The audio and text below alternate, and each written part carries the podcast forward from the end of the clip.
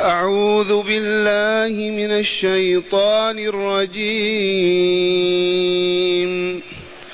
اشتروا بآيات الله ثمنا قليلا فصدوا عن سبيله. إنهم ساء ما كانوا يعملون.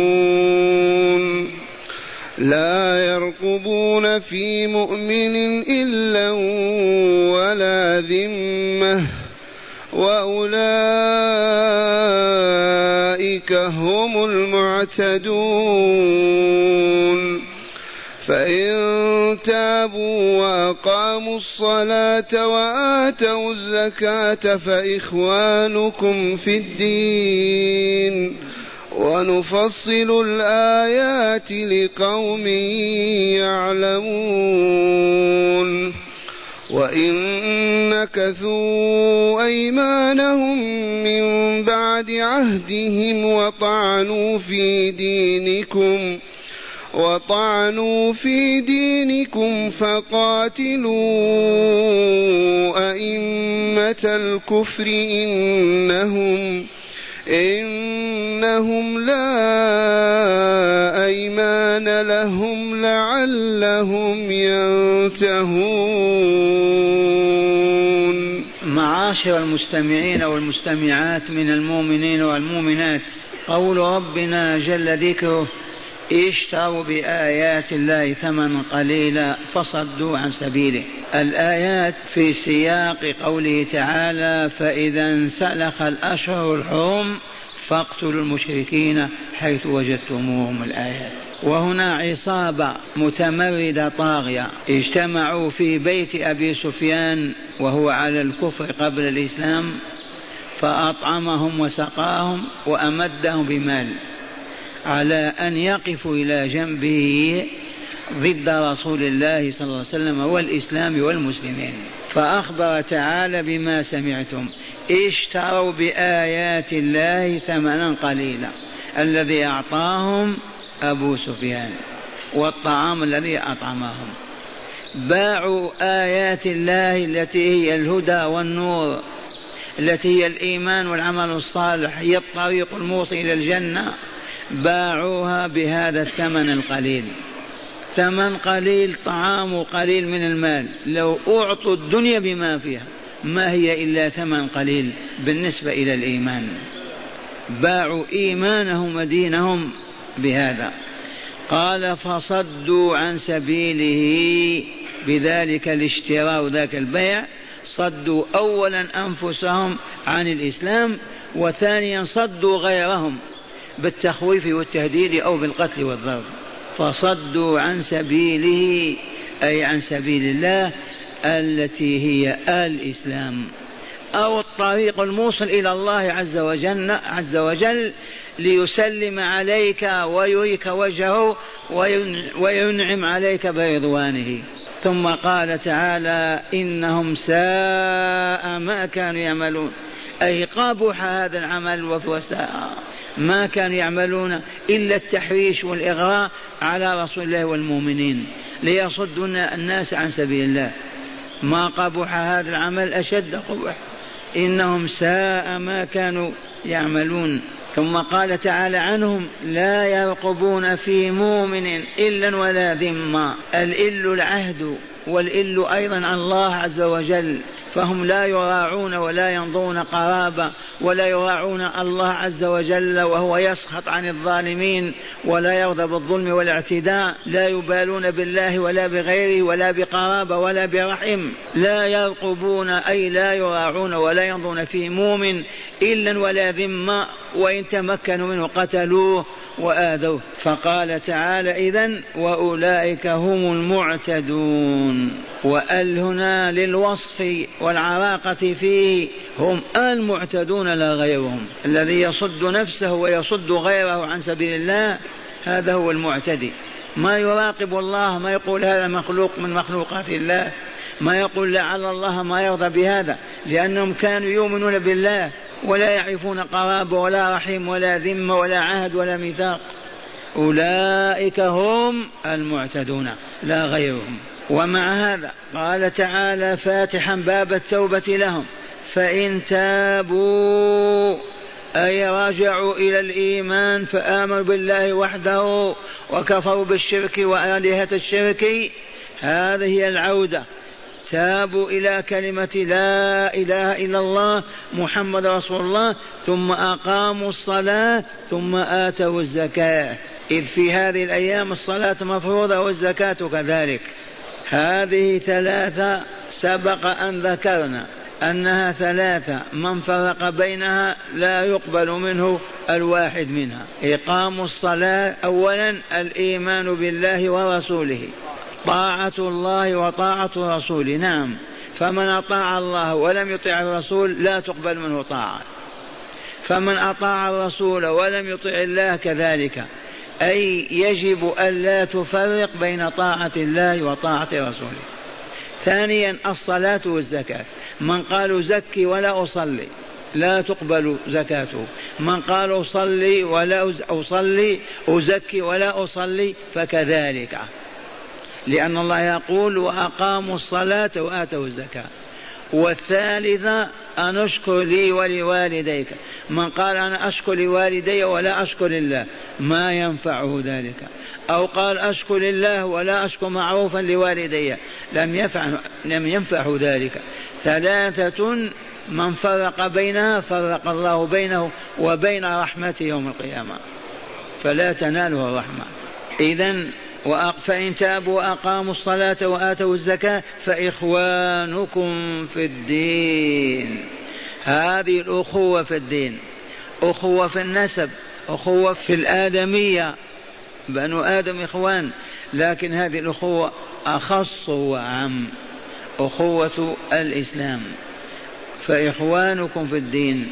فإذا كانوا إخواننا في الدين ننتقم منهم. نقتل لأنهم قتلوا نلعن ونشتم لأنهم لعنوا وشتموا. الجواب لا. بمجرد أن يرجعوا إلى الحق ويشهدوا شهادة لا إله إلا الله محمد رسول الله ويقيموا الصلاة ويؤتوا الزكاة أصبحوا بذلك إخوانا لكم في الدين. الذي هو الإسلام. وقوله تعالى ونفصل الآيات. إخبار منه على أن يفصل آيات القرآن المبينة للحلال والحرام المبينة للعقائد السليمة الصحيحة العقائد الفاسدة الباطلة المبينة للحق والعدل المبينة للظلم والشر. هذا التفصيل من يفصله سواه؟ هي آياته كهذا التفصيل يفصل الآيات ولكن من ينتفع بها؟ العالمون. قال نفصل الآيات لقوم يعلمون. وهنا كما عرفتم لا بد من طلب العلم. والمراد من العلم هنا معرفة الله بصفاته بأسمائه ومعرفة ما يحب الله وما يكره. ويضاف إلى ذلك ما أعد لأوليائه من النعيم المقيم وما أعد لأعدائه من العذاب الأليم. هذا العلم الذي صاحبه حي ذو بصيرة ووعي. الآيات ينتفع بها إذا فصلت له. أما الذي لا يعلم ما ينتفع. ثم قال تعالى وإن نكثوا أيمانهم بعد عهدهم وطعنوا في دينكم فقاتلوا أئمة الكفر. أصبحوا أئمة الكفر. فإن نكثوا أيمانهم التي حلفوها لكم على أنهم يؤمنون أو على أنهم أسلموا من بعد عهدهم وطعنوا في دينكم وهنا علمنا أن الطعن في الإسلام كفر. من طعن في الدين الإسلامي ارتد يقام عليه حد القتل بعدما يستتاب ثلاثة أيام. والطعن هو الانتقاص أو الازدراء أو الاحتقار. والدين الإسلامي كل من انتقص منه شيئا أو طعن في آخر ارتد خرج من الإسلام. عليه أن يتوب أو يقتل أو يبقى كافرا والعياذ بالله. وطعنوا في دينكم فقاتلوا أئمة الكفر. قاتلوهم حتى يضعوا السلاح ويدخلوا في رحمة الله. ما قال اقتلوهم. فقاتلوا أئمة الكفر. لماذا يا ربي؟ إنهم لا أيمان لهم. يحلفون مئة مرة. كافر عنده يمين لا قيمة ليمينه. الفاسق الفاجر فقط يحلف لك بالباطل بالمحكمة. فكيف بهؤلاء الطغاة أئمة الكفر؟ أيمان لها قيمة؟ لا قيمة لهم. لو حلفوا بالله بكذا أنهم مسلمون أنهم لا يؤذون أنهم كذا لا تصدقوهم. لماذا؟ لأنهم لا أيمان لهم وعاملهم كما أمركم ربكم بقتالهم. رجاء أن ينتهوا لعلهم ينتهون. وقد انتهوا ولم يبق منهم إلا أربعة. فقط أحدهم شيخ كبار لا يعرف شيئا. أخبر بهذا أصحاب رسول الله صلى الله عليه وسلم. وأما المنافقون لم يبق منهم بعد وفاة رسول الله ثلاثة فقط. والباقي انتهوا دخلوا في رحمة الله في الإسلام. هيا نستمع إلى شرح هذه الآيات في الكتاب. قال المؤلف غفر الله له ولكم ورحمه وإياكم. تأملوا. ما زال السياق في الحديث عن المشركين وبيان ما يلزم اتخاذه حيالهم. فأخبر تعالى عنهم بقوله في الآية الأولى اشتروا بآيات الله ثمنا قليلا أي باعوا الإيمان بالكفر فصدوا أنفسهم كما صدوا غيرهم من أتباعهم صدوهم عن الإسلام الذي هو منهج حياتهم وطريق سعادتهم وكمالهم. فلذا قال تعالى مقبحا سلوكهم إنهم ساء ما كانوا يعملون. كما أخبر تعالى عنهم بأنهم لا يراعون في أي مؤمن يتمكنون منه لا يراعون الله عز وجل ولا قرابة بينه وبينهم ولا معاهدة تربطه مع قومه ويفتكون به ويقتلون.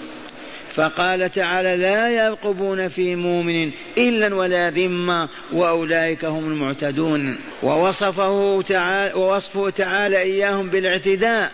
دال على أنهم لا يحترمون عهودا ولا يتقون الله تعالى في شيء. وذلك لظلمة نفوسهم من جراء الكفر والعصيان. فلذا على المسلمين قتلهم حيث وجدوهم وأخذهم اسرى وحصارهم وسد الطرق عنهم حتى يلقوا السلاح ويسلموا لله تعالى. قام المسلمون بهذا الواجب والله على أتم قيام. أو يستسلموا للمؤمنين. اللهم إلا أن يتوبوا بالإيمان والدخول في الإسلام. كما قال تعالى فإن تابوا وأقاموا الصلاة وآتوا الزكاة فإخوانكم في الدين. وقوله تعالى ونفصل الآيات لقوم يعلمون. أي نبين الآيات القرآنية. المشتملة على على الحجج والبراهين على توحيد الله تعالى وتقرير نبوة رسوله صلى الله عليه وسلم وعلى الأحكام الشرعية في الحرب والسلم. كما في هذا السياق وقوله لقوم يعلمون لأن الذين لا يعلمون من أهل الجهالات لا ينتفعون بها وذلك لظلمة نفوسهم وفساد عقولهم بضلال الشرك والأهواء. وقوله تعالى في الآية الرابعة وإن نكثوا أيمانهم من بعد عهدهم وطعنوا في دينكم يريد تعالى أولئك المعاهدين من المشركين إذا هم نكثوا أيمانهم التي أكدوا بها عهودهم فحلوا ما أبرموا ونقضوا ما أحكموا من عهد وميثاق وعابوا الإسلام وطعنوا فيه فهم إذا أئمة الكفر ورؤساء الكافرين. فقاتلوهم بلا هوادة ولا تراعوا فيهم أي ولا تراعوا فيهم أيمانا حلفوها لكم فإنهم لا أيمان لهم. فاقتلوهم. رجاء ينتهوا من الكفر والخيانة والغدر فيعودوا فيوحدوا ويسلموا ويصبحوا مثلكم أولياء الله لا أعداء له كما قدمنا وقد تابوا ولم يبق منهم إلا أربعة أنفار. معاشر المستمعين هيا ننظر هداية الآيات ونتفكر فيما فهمناه. من هداية الآيات أولا اسمع. ذم سلوك الكافرين وتصرفاتهم في الحياة وحسبهم أن باعوا الحق بالباطل و... واشتروا الضلال بالهدى. مرة ثانية. ذم سلوك الكافرين وإلا لا؟ وأنتم تذمونهم لا تذمونهم. يجب أن تذم سلوك الكافر حيثما كان ولو طار في السماء ذم سلوك الكافرين وذم تصرفاتهم في الحياة وحسبهم أنهم باعوا الحق بالباطل. ما باعوا الإسلام بالكفر والشرك؟ واشتروا الضلال في هذه الحياة بالهدى باعوا الهدى وأخذوا الضلال. إذا ذمهم واجب وإلا لا؟ يجب. أما أن تمدحهم تكفر. الذي يمدح المشركين الكافرين كفر. الله يقول كذا وهو يقول بالعكس. من أين أخذنا هذا؟ اشتروا ثم أيوة اشتروا ثمن قليل. نعم. ثانيا من كان الاعتداء وصفا له لا يؤمن على شيء. إذا عرف الشخص بالاعتداء وأصبح المعتدي وعرفه الناس بذلك لا يؤمن على شيء تأمن عليه. أبدا. لا يؤمن على شيء ولا يوثق فيه في شيء لفساد ملكته النفسية. الملكة الطبيعية في نفسه فسدت. أصبح ما يتلذذ إلا بالظلم والباطل والشر. ما يرتاح للاعتداء للاعتدال والحق. فلما فسدت ملكته أصبح لا يوثق فيه ولا يؤتمن على شيء ولو على كلمة.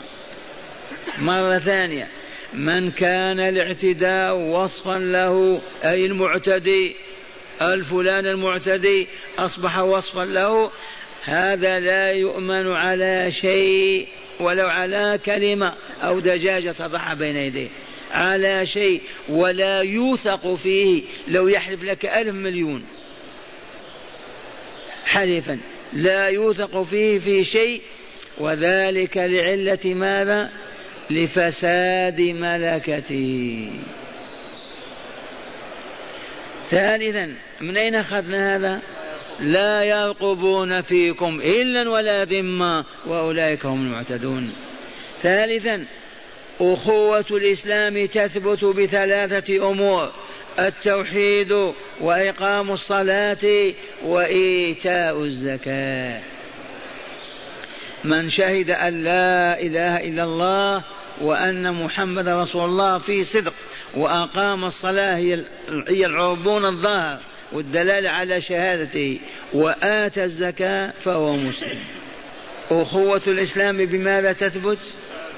بثلاث أمور بالتوحيد وبإقام الصلاة وإيتاء الزكاة. نقص أمر من الثلاثة؟ لا أخوة ولا علاقة بيننا وبينهم.